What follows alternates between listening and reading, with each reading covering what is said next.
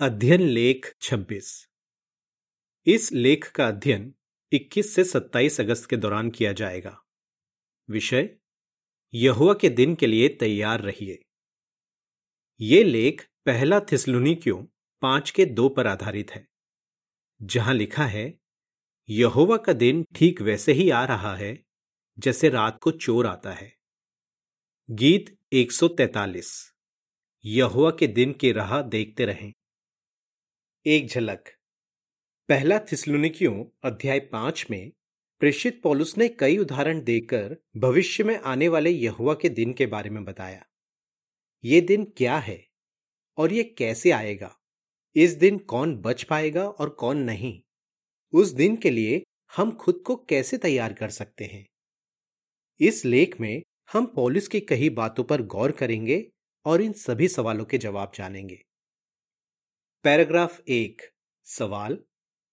अगर हम यहुआ के दिन बचना चाहते हैं तो हमें क्या करना होगा? बाइबल में कई बार यहुआ के दिन की बात की गई है। इस दिन का मतलब वो समय है, जब यहुआ अपने दुश्मनों का नाश करता है और अपने लोगों को बचाता है।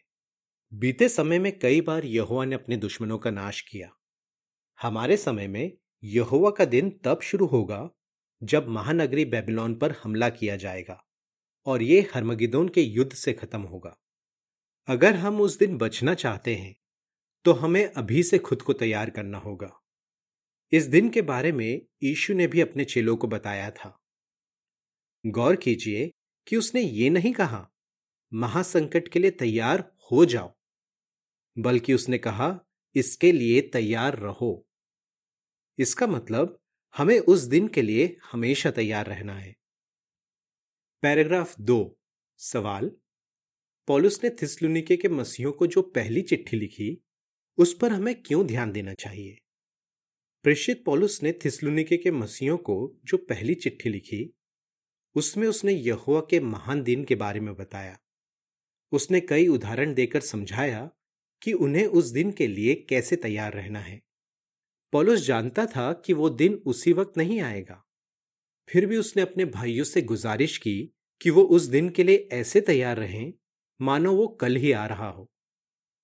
उसने उनसे जो कहा, उससे आज हम भी बहुत कुछ सीख सकते हैं। आइए गौर करें कि आगे बताई तीन बातों के बारे में उसने अपनी चिट्ठी में क्या समझाया। एक यहुआ का दिन कैसे आएगा?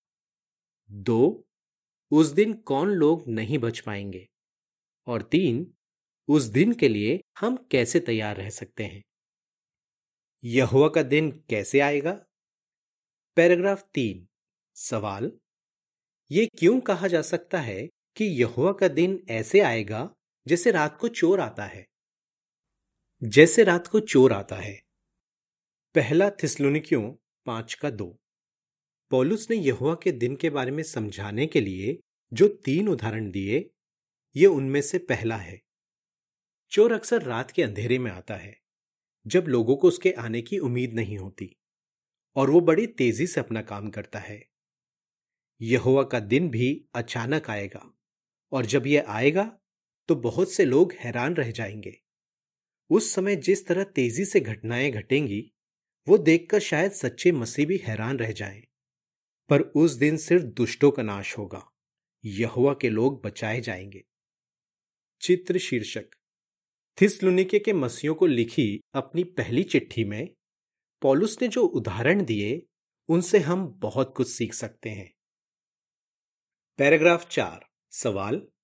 यहुआ का दिन किस तरह गर्भवती औरत को उठने वाली प्रसव पीड़ा की तरह है?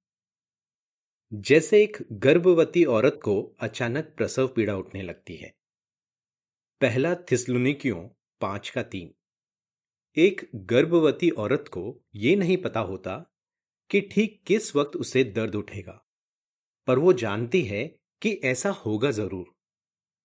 और एक दिन अचानक उसे दर्द उठने लगता है। ये दर्द बहुत तेज होता है और इसे रोका नहीं जा सकता। उसी तरह हम ये तो नहीं जानते कि किस दिन और किस वक्त यहुआ का दिन शुरू होगा, पर हम ये जानते हैं कि ये आएगा ज़रूर। और जब आएगा तो अचानक आएगा और दुष्ट इससे बच नहीं पाएँगे। पैराग्राफ पाँच। सवाल, महासंकट किस तरह दिन के उजाले की तरह है? दिन के उजाले की तरह। पॉलुस ने जो तीसरा उदाहरण दिया उसमें भी उसने चोरों का ज़िक्र किया। पर ऐसा मालूम पड़ता है कि इस बार उसने यहुआ के दिन की तुलना दिन के उजाले से की। जो लोग रात के अंधेरे में चोरी करने आते हैं, कई बार वो सामान चुराने में इस कदर डूब जाते हैं कि उन्हें वक्त का पता ही नहीं चलता। देखते ही देखते दिन निकल आता है और वो अचानक पकड़े जाते हैं। चोरों की तरह आज भी कुछ लोग बुरे कामों में लगे रहते हैं। और इस तरह वो मानो अंधेरे में रहते हैं।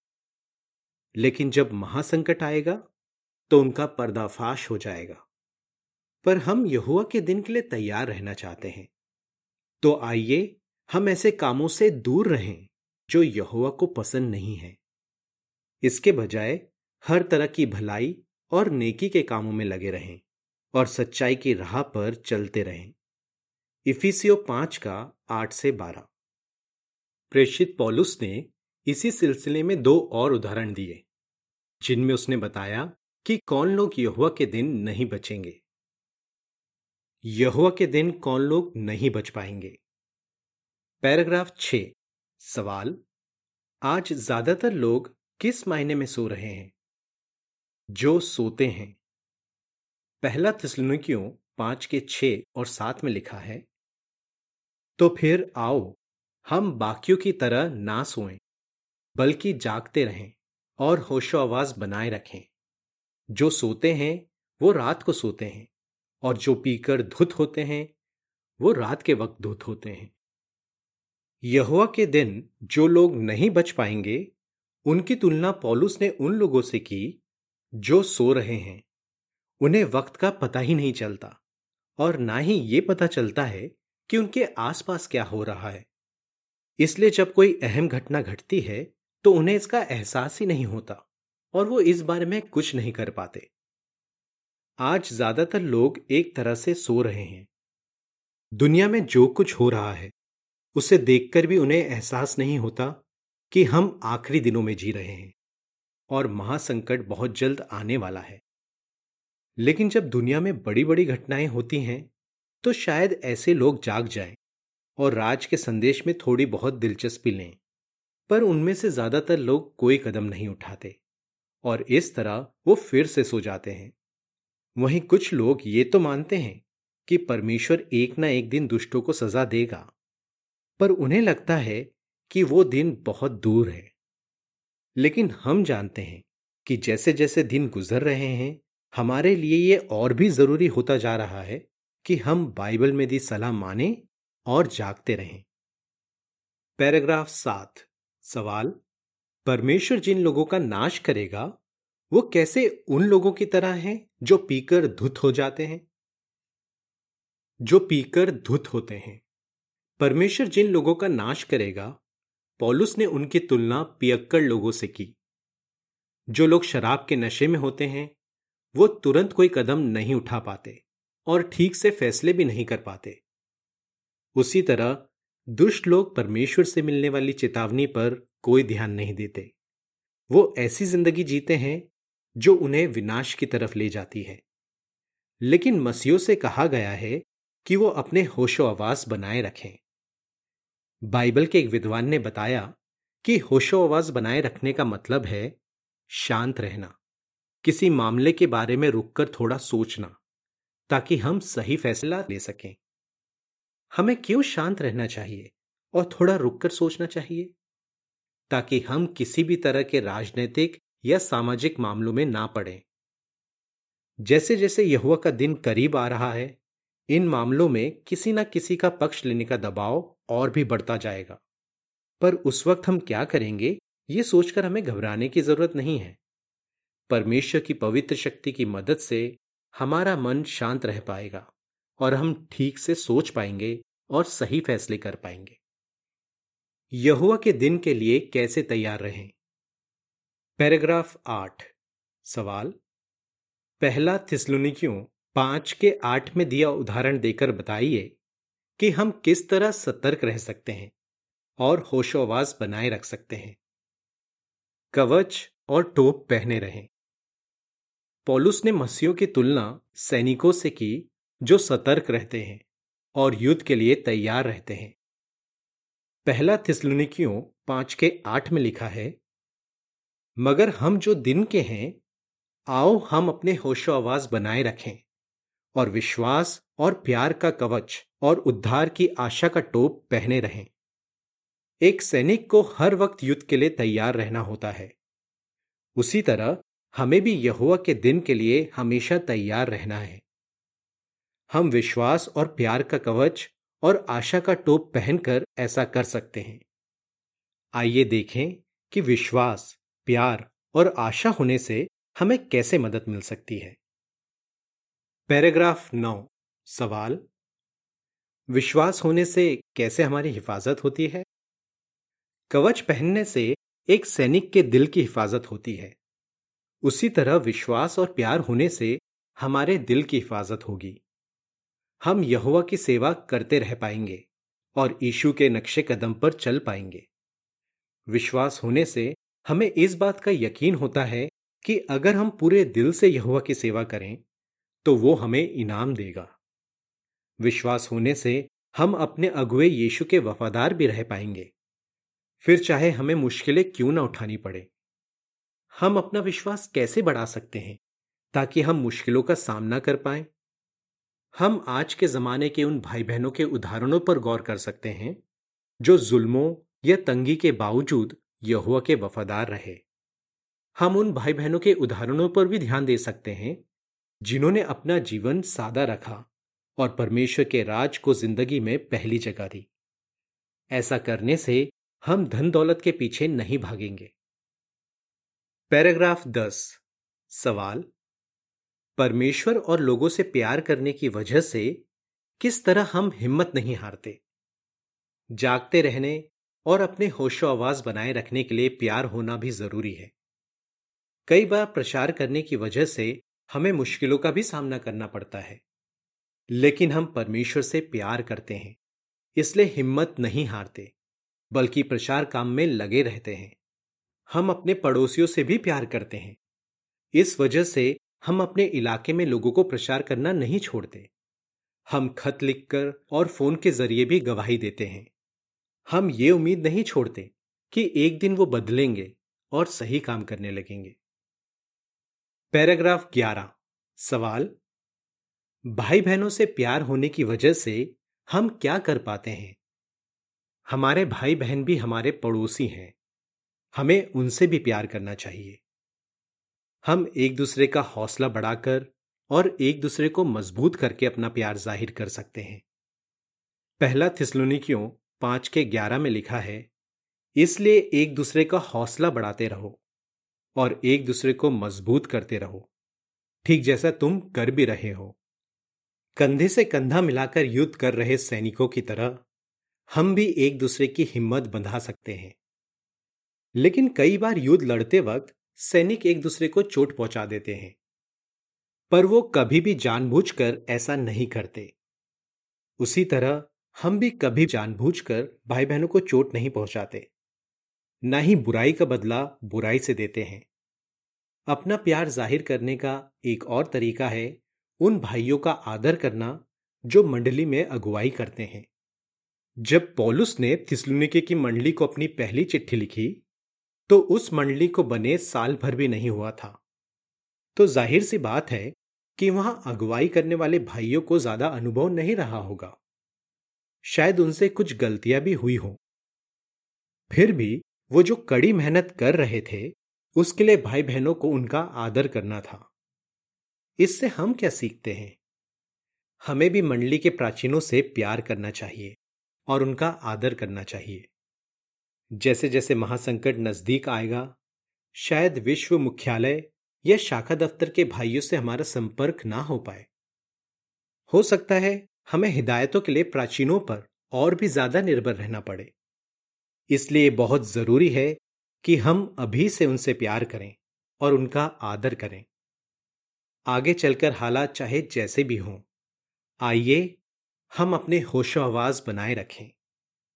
आइए हम प्राचीनों की कमियों पर ध्यान ना दें, बल्कि इस बात पर ध्यान दें कि उन्हें जो ज़िम्मेदारी दी गई है, वो यहुआ ने उन्हें दी है, और वो यीशु के ज़रिए उनका मार्गदर्शन कर रहा है। पैराग्राफ 12 सवाल, आशा होने की वजह से हमारी सोच की हिफाजत कैसे होती है? जिस तरह टोप या हेलमेट पहनने से एक सैनिक के सिर की हिफाजत होती है उसी तरह अपने उद्धार की आशा पर ध्यान लगाने से हमारी सोच की हिफाजत होती है। हमारी आशा एकदम पक्की है। इसलिए हम जानते हैं कि ये दुनिया चाहे जो भी देने का वादा करे, वो सब बेकार है। आशा होने की वजह से हमारा मन शांत रह पाता है और हम ठीक से सोच पाते हैं। भाई वॉलेस और उनकी पत्नी लोरिंडा के साथ कुछ ऐसा ही हुआ, जो अफ्रीका में सेवा करते हैं। तीन हफ़्ते के अंदर ही भाई वॉलेस के पिता की और बहन लोरिंडा की माँ की मौत हो गई। उस वक्त कोविड 19 महामारी फैली हुई थी, इसलिए उस दुख की घड़ी में वो अपने परिवार वालों के पास भी नहीं जा पाए। भाई वॉलेस ने लिखा, हमें आशा है कि वो दोबारा ज़िंदा हो जाएँगे। इसलिए मैं ये नहीं सोचता कि इस दुनिया में जब वो आखिरी सांस ले रहे थे तो उनकी हालत कैसी थी, बल्कि ये सोचता हूँ कि जब वो नई दुनिया में फिर से सांस लेंगे तो वो कैसा महसूस करेंगे? जब मैं बहुत दुखी होता हूँ या मुझे उनकी कमी खलती है तो इस आशा की वजह से मैं खुद को संभाल पाता हूँ। चित्र शीर्षक। ज़्यादातर लोगों को कोई एहसास नहीं है कि हम कैसे वक्त में जी रहे हैं, पर हम विश्वास और प्यार का कवच और आशा का टोप पहने रहते हैं और यहुआ के दिन के लिए तैयार रहते हैं। पैराग्राफ तेरह। सवाल, पवित्र शक्ति पाने के लिए हम क्या कर सकते हैं? पवित्र शक्ति की आग मत बुझाओ। पहला थिसलुनिकियों पाँच का उन्नीस, फुटनोट। पॉलुस ने पवित्र शक्ति की तुलना एक ऐसी आग से की जो मानो हमारे अंदर जल रही है। जब परमेश्वर हमें अपनी पवित्र शक्ति देता है तो हम सही काम करने के लिए जोश से भर जाते हैं। और तन मन से यहुआ की सेवा करते हैं। हम पवित्र शक्ति कैसे पा सकते हैं? हम इसके लिए प्रार्थना कर सकते हैं। परमेश्वर के वचन का अध्ययन कर सकते हैं और पवित्र शक्ति के मार्गदर्शन में चलने वाले उसके संगठन से जुड़े रह सकते हैं।